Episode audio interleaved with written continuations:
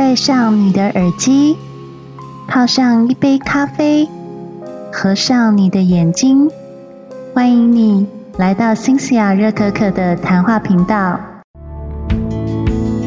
晚安，各位听众，大家好，欢迎回到新西亚热可可的谈话频道。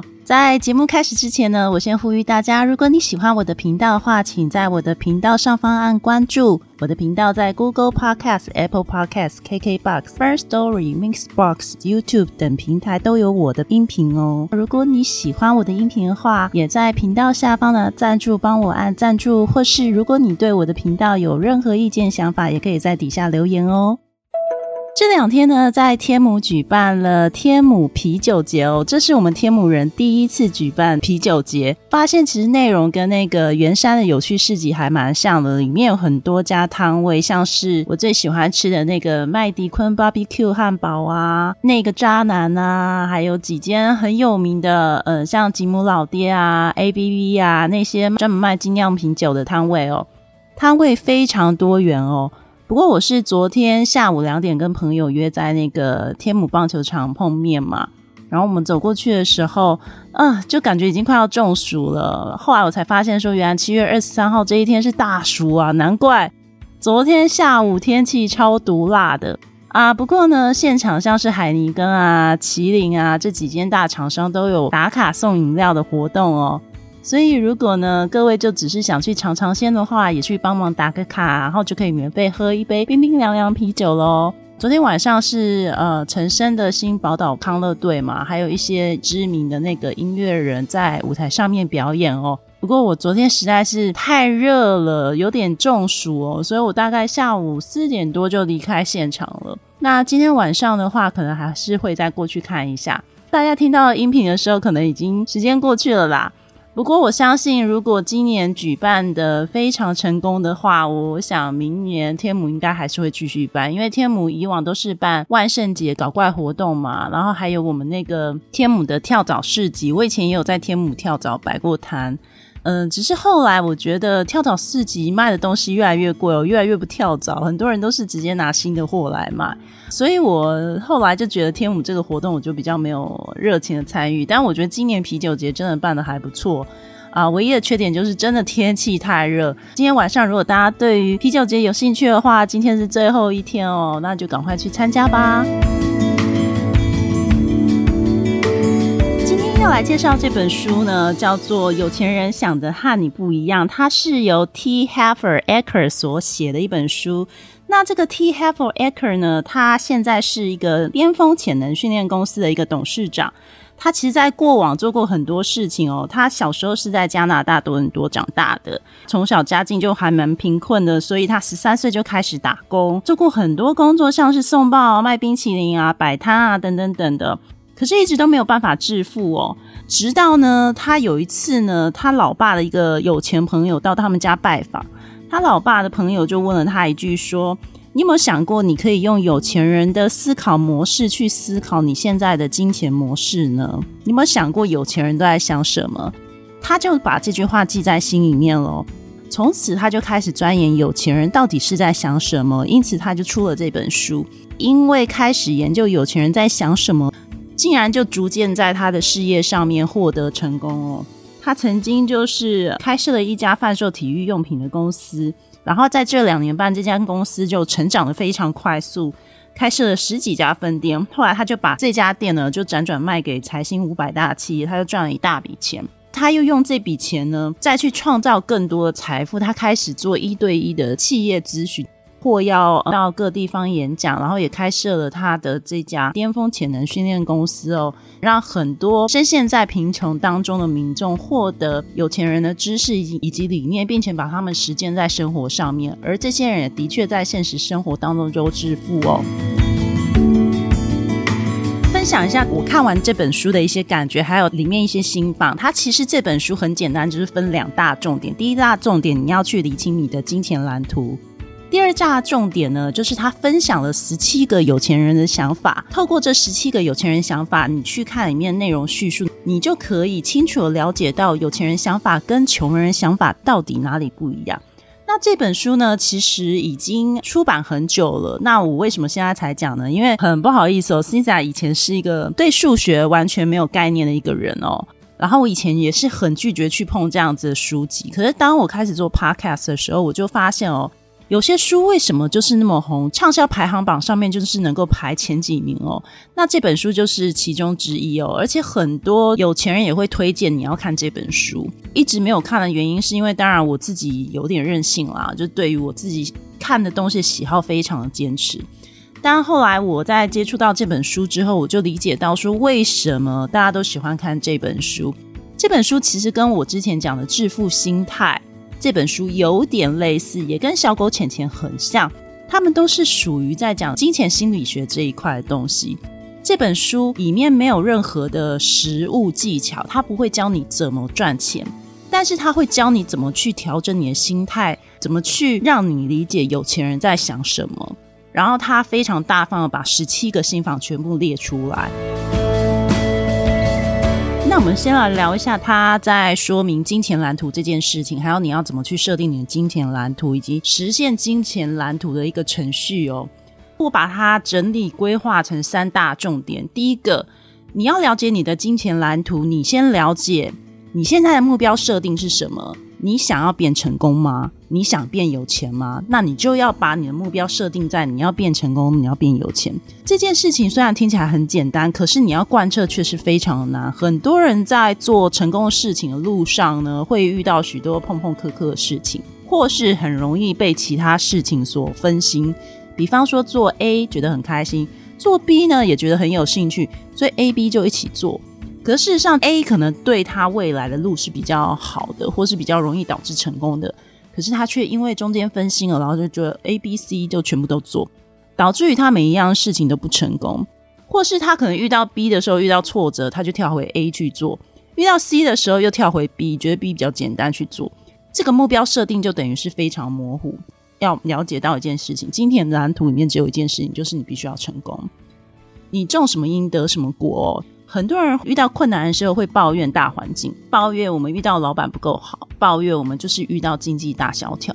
但是这些东西呢，其实是一个果，有因就有果嘛。所以你要去找出原因，为什么你会认为这些事造成你没有钱的原因呢？其实不是，只是你执行有钱人的这条路上你不够坚决。比方说，你认为经济大萧条是影响你现在没有钱的原因。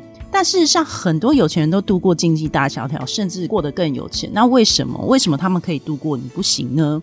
很多人就会卡在这一点，会一直归咎于外在因素。但实际上，他在这里面有讲到，其实你要回归你本身的内在因素。你对于这件事情，你够坚持吗？你是真的想要成功吗？你真的知道成功是需要付出代价的吗？你真的觉得缺钱是个问题吗？还是你要不要回想一下，你是怎么缺钱的？你为什么会缺钱？这些才是因，而缺钱只是一个果而已。必须要了解因跟果之间哦，在你的金钱蓝图里面的顺序。那你一旦了解这个顺序之后，你就会去把因找出来，彻底解决它。再来实现你的金钱蓝图呢，有一个程序是设定、想法、感觉、行动，这是一个顺序哦。设定就是你去设定一下你原本对于金钱概念的想法。比方说，你从你爸妈那边承袭下来金钱习惯是什么？如果有些是坏的习惯，你就必须要把它改掉。他也没有举例到，有些人他已经年薪八万多块美金了，然后他其实钱都花不完，可是呢，他就是时常处于一个负债状态。然后呢，他就发现说，原来他的家庭呢，对于有钱人是非常厌恶，从小就被灌输说有钱是一个不好的想法。就算他变得很有钱了，他都会想办法想要把它花掉，因为他就觉得钱太多在身上很罪恶。这个设定就错误了，所以你从一刚开始，你就要先把你原本就有的一些设定摒除掉，或是那些不属于你的错误设定，把它重新设定一次。再来，你要告诉你自己说，其实有钱并不是贪婪，我可以用这些钱来帮助很多好人，我可以用这些钱来帮助一些弱势的人。我可以用这些钱来改善我目前的经济状况，并且让我变得更快乐。有了这些想法以后呢，你就会产生感觉以及行动，最后结果出来呢，就是你会变成有钱人，而且你会变得很成功。所以这是一个整个金钱蓝图设定的过程哦。再来，我觉得在金钱蓝图的第三大重点就是你要设定什么目标。我身边会去想要做公务人员的人啊，他们目标都是想要平平淡淡过生活。我一个月领三四万就觉得很幸福了。不过你要想哦，就是在这个物价飞涨的年代啊，三四万其实在台北真的是很难过活，除非你回到乡下。但事实上，在乡下不会物价飞涨嘛，也是会嘛。就像早些年前我去台中的时候，都觉得台中的东西很便宜。但现在去台中一些餐厅吃饭，它的物价已经差不多就是台北水准了，甚至可以匹敌上海的水准，已经越来越贵了。那更不用讲高雄、台南这些地方，可能好几年前便宜的东西现在都涨价。就算你安于现在这个状况哦，那个世界的改变，还有就是整个经济形势的改变，都没有办法是 cover 掉你现在遇到一些金钱状况。所以，如果你一辈子就是希望平平淡淡的话，这是无所谓的。但是呢，事实上有点像是你把头压在沙子底下，像鸵鸟一样哦。如果你认为你就是习惯就收入很稳定啊，你都什么都不动的话，那其实说真的，你就没有办法变成有钱人。他在主持一场讨论会啊，有一个绅士啊，他说他的年收入已经有五十万美元，五十万美元真的很多，对不对？对很多人来讲，就是可能一辈子都赚不到五十万美元。然后他就问这个人说。他这个情况持续多久？然后他说他这样子赚啊，已经大概七年了。结果他就问对方说：“你为什么不把目标设定在你可以一年赚两百万美元？”然后那个人他还不是很理解为什么要这样子，就是设定一个很很高的数字哦。可是呢，他一年后他就跟他讲说，他已经把他目标设定在他一年要赚一千万美元，因为他已经可以做到一年赚一千万美元。其实设定目标的那个数字啊，其实不是重点，重点是你们完全理解到你的能力跟你的理财潜力在哪里。很多人其实啊会说，那我干嘛需要那么多钱？我就是少少钱我也过得很开心啊。可是我刚刚就讲了嘛，物价随时飞涨，然后还有啊，很多人都会说啊，我就不需要钱，我觉得钱很肮脏什么的。其实会说这种话的人都是穷人，你知道吗？就在书里面是这样讲，不是我个人意见啊。但是我觉得他讲的也是没有错。会说这种话的人，就是把头埋在沙子里面的人嘛，所以他就会穷一辈子，表示说你的金钱的蓝图是不对的。如果你能够调整你的金钱蓝图，然后你可以做更多事情的话，比方说我刚刚讲的帮助一些慈善团体，或是你可以用这些钱来帮助你身边遇到困难的人的话，那你会不会想要赚更多钱？会吗？因为不是每个人都是贪得无厌，你知道吗？就像他说的，这个年收入五十万的美元这个先生哦，他为什么想要赚那么多钱？因为他发现自己其实很想要资助那些艾滋病患，还有资助那些非洲的人，然后他想要帮他们盖学校什么的。所以后来赚到这个钱的时候，他真的就把那些钱拿去盖学校了，拿去救助这些人。听起来你还会觉得所有有钱人都是只是想要赚钱吗？其实不会啊，就真的有些有钱人他是真的想要去做善事。这也是这本书里面有提到一些我觉得蛮不同的观点啦。当然，现在听起来你还是会觉得，就是说没有办法被说服，对不对？等一下，西西来分享一下他里面提到的十七个理财心法，我觉得非常的实用，而且会改变你对于有钱人的一些想法。它里面就是把每一个心法都称为财富档案，然后总共有一到十七。财富档案一，它的标题就写：有钱人是相信我在创造我的人生。可是穷人却相信人生是发生在我身上。它里面有提到三个穷人特征哦。第一个想法就是。他们很擅长去怪罪人事物哦，比方说你经济不景气啊，你就怪政府、怪股市、怪他们股票操作员、怪他们所有从事的行业、怪老板、怪员工、怪总公司啊、怪他们上线下线啊，反正什么都怪在人家身上，错误都不是自己。可是你要知道，你做这些投资决定者其实都是你自己，所以你怪罪那些的人，其实是对你的财务并没有任何的帮助。那第二个就是比较没有钱的人会合理化自己的行为，比方说他们说钱没有那么重要啊，然后我觉得爱情比较重要啊，自我成长比较重要啊，家庭很重要啊，朋友比较重要，啊钱有什么重要的？这种人哦，其实他面临的状况就是他真的没钱，所以他就会这样讲。如果你说钱没有爱那么重要的话，那我问你一件事情哦，今天如果你生病的话，请问爱情可以帮你付钱吗？今天如果你想吃饭的话，请问爱情可以帮你付钱吗？你可以跟老板讲说，这餐饭太好吃了，我付你两颗爱心，可以吗？当然不行嘛。所以钱跟爱情都一样重要。如果我会说爱情比较重要的人，我还蛮确定他真的不太确定自己想要什么，就是根本对钱束手无策才会说这样的话。事实上，钱可以发挥的效能真的太重要了，只是说他不能发挥的地方，那当然就完全不重要。比方说，钱就不能买爱情，但是相对的爱情也不能协助支付嘛，所以这是互相的，这两者都很重要。第三个就是不是很有钱人，他们很喜欢抱怨。其实抱怨是一件不太好的事情。其实心想也是很久没有抱怨了。我其实以前是一个很爱抱怨的人，就是只要一发生事情，就会拉一个人，然后过来听我倒垃圾。然后你倒完垃圾以后，其实你自己也没有过得比较好，而且人家还会远离你。如果你发现你自己是一个爱抱怨的人，其实现在心想就劝你，从现在开始真的不要再抱怨了。所谓物以类聚，吼，负面能量就会吸引更多负面能量。当你的生活产生很多负面能量的时候，你就会看什么事情都负面的。这个我好像在斯多格那一集也有说过嘛。当你踩到狗屎的时候，你第一个想法是什么？负面的人让人会想说“我真倒霉”，但是正面的人让会想说“哎呀，没关系嘛，擦一擦，鞋子又可以继续穿”。当你用不同角度去看人生的时候，你会觉得豁达很多啊。当你有豁达心情的时候，你在看金钱态度也会跟着豁达。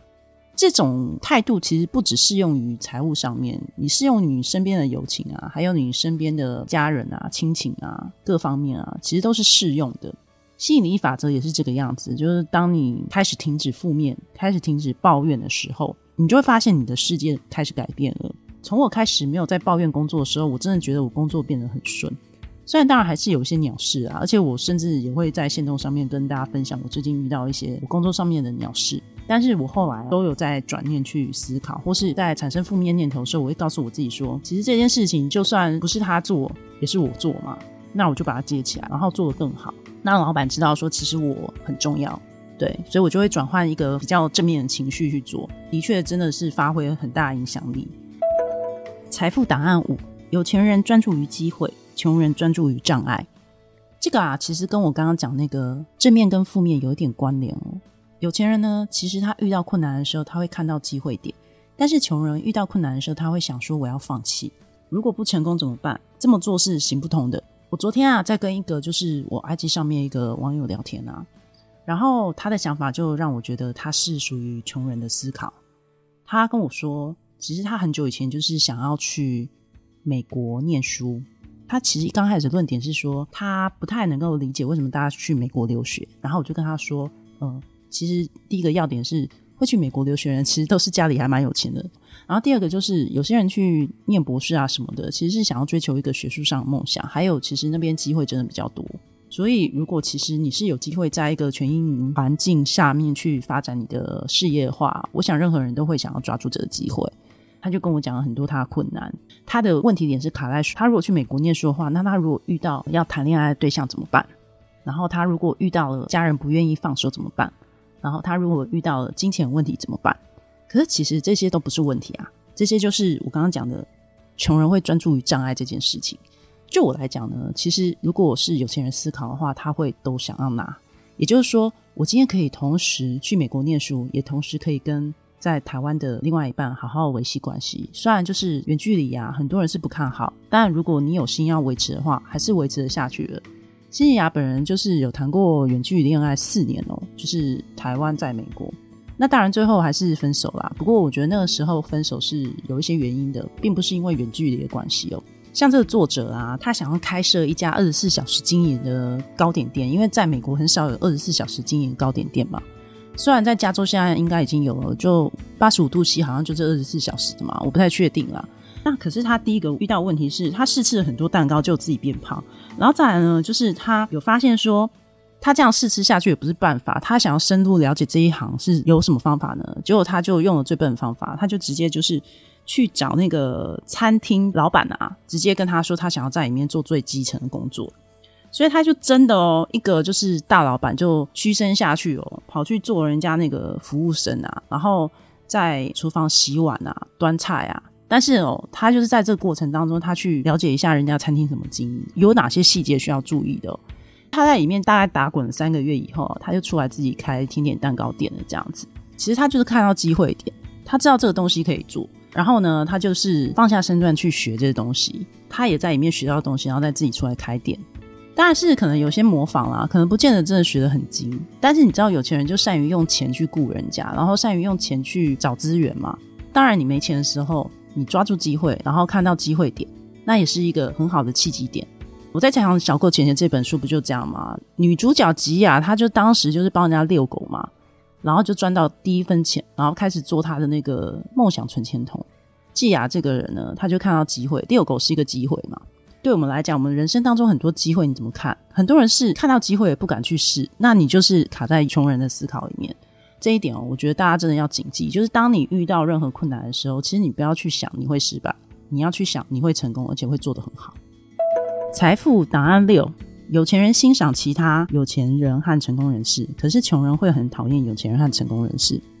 哎，我觉得这个还蛮感叹的，因为我以前就这样，我以前很讨厌有钱人，然后我以前很讨厌那些讲话会 A B C 的人。所谓讲话 A B C 的人，就是有时候会看到有些人在访问那个亚裔人士啊，他们就是讲中文讲的讲到一半会忽然唠英文。我以前很讨厌这种人，哎，觉得这种人好做作。可是当我就是长大以后啊。然后你去接触这些人的时候，你会发现其实这些人很 nice，他们就只是因为太小的时候去美国念书，那中文没有学好，再加上那边母语是英文嘛，会忍不住讲话就是会中文加英文。但其实实际上真的也不是故意的啦。像那个主持人 Melody 不是也是还蛮可爱的。刚开始我还蛮讨厌他，觉得他很作。可是后来呢，我就接触一些成功人士之后，我就觉得哎。其实他们都是一些好人啦，只是真的就是有一些语言上面转换上面的困难啊。你在那边待太久了，你真的什么话都会想要用英文讲。当然你是华裔，所以你就会变成双语频道。那有些人听起来就会觉得很碍耳啊，觉得哦他们很做作，故意在秀英文呢。我们其实有时候在看人家那个成功的点的时候，我们其实要心存感激，跟抱着一种呃学习的心态去接近这些人哦。当你去了解这些成功人士之后，你会发现其实他们过得跟一般人是差不多的，而且很多人是抱持着善良的心在经营有钱的生意哦。你想想看啊，如果你是一个白手起家的人，其实你从小是穷到大的，你发愿有钱之后，你要捐给一些跟你一样是偏乡的小孩啊，或者怎么样。那他以后变有钱以后，你要去仇视他吗？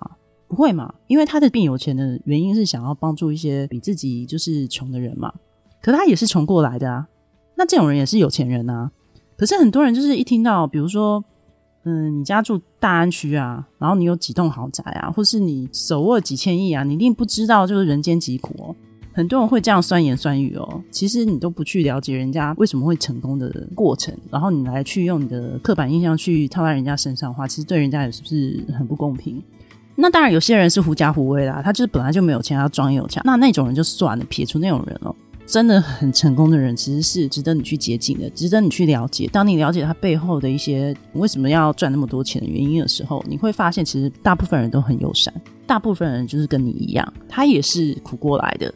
那所以呢，我们其实不应该就是去歧视那些有钱，我们反而要去了解为什么他会有钱。我也许以后也可以变得跟他一样，所以我要跟他学习。所以你的心态上面真的是要去调整。如果你一直抱着着仇视有钱人的心态的话，其实你也不会变有钱。跟我刚刚举例的那个人一样，他年薪八十万，可是他财务是零块钱的那一种，因为他打从心里就认为有钱是很贪婪的。最后啊，分享财务档案第十四：有钱人很会管理他们的钱，穷人很会搞丢他们的钱。有讲到一些实际的东西，而且也是跟我之前讲那个小狗钱钱在讲的事情是一样的，就是你要把你的钱分成不同的账户来管理。那很多人会觉得很麻烦，我干嘛这么做啊？很花时间，我想花多少钱就花多少钱。我跟你讲，这种人啊，他通常到老年他会很后悔。其实是想在大学左右接触到那个《穷爸爸与富爸爸》这本书，然后我就为他里面那个观念啊感到非常 shock。因为我以前都是我赚到两万块，然后我就会把两万块花光，或是我两万块花到只剩五千块的时候，那五千块我才拿来存钱。可是《穷爸爸与富爸爸》它里面的第一个观念就是告诉你说，你要先把就是你要存的钱先存起来，然后剩下才是你要花用的钱。那我就抱着这个观念呢，就从我大学时代第一份工作，一直到我现在，我都不是拿到钱就是先拿去花，而是我就是先把它分成不同的账户。而我也因为这样子，大概在前两年的时候，我买到第一栋房子。当然，那个房子我说真的，它的状况也蛮多的啊。我后来买了，有一点点小后悔。可是我后来觉得，衡量一个房子的优点跟缺点，它优点还是大于缺点哦。你不可能买一个房子全部都是十全十美嘛，它一定有一些东西是得过且过可以接受的缺点。所以呢，我后来就觉得我买到这个房子还是挺赚的。现在不是要炫耀我有买房子，而是就是因为我是持续很久在存钱，然后呃，我有把它归类为各种不同的账户，所以呢，我就变成是我有钱可以买房子，然后我有钱也可以去投资我的被动收入。存起来，你不要去动它，然后你拿这些钱拿去投资，比如说基金啊、房地产啊、股票啊，甚至任何就是可以不用去替他工作，然后他就自动帮你产出钱的这些被动收入呢。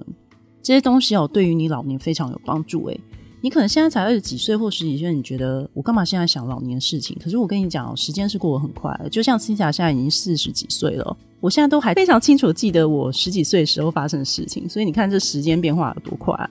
就是我都不知道哇。这几年怎么就这样飞逝了？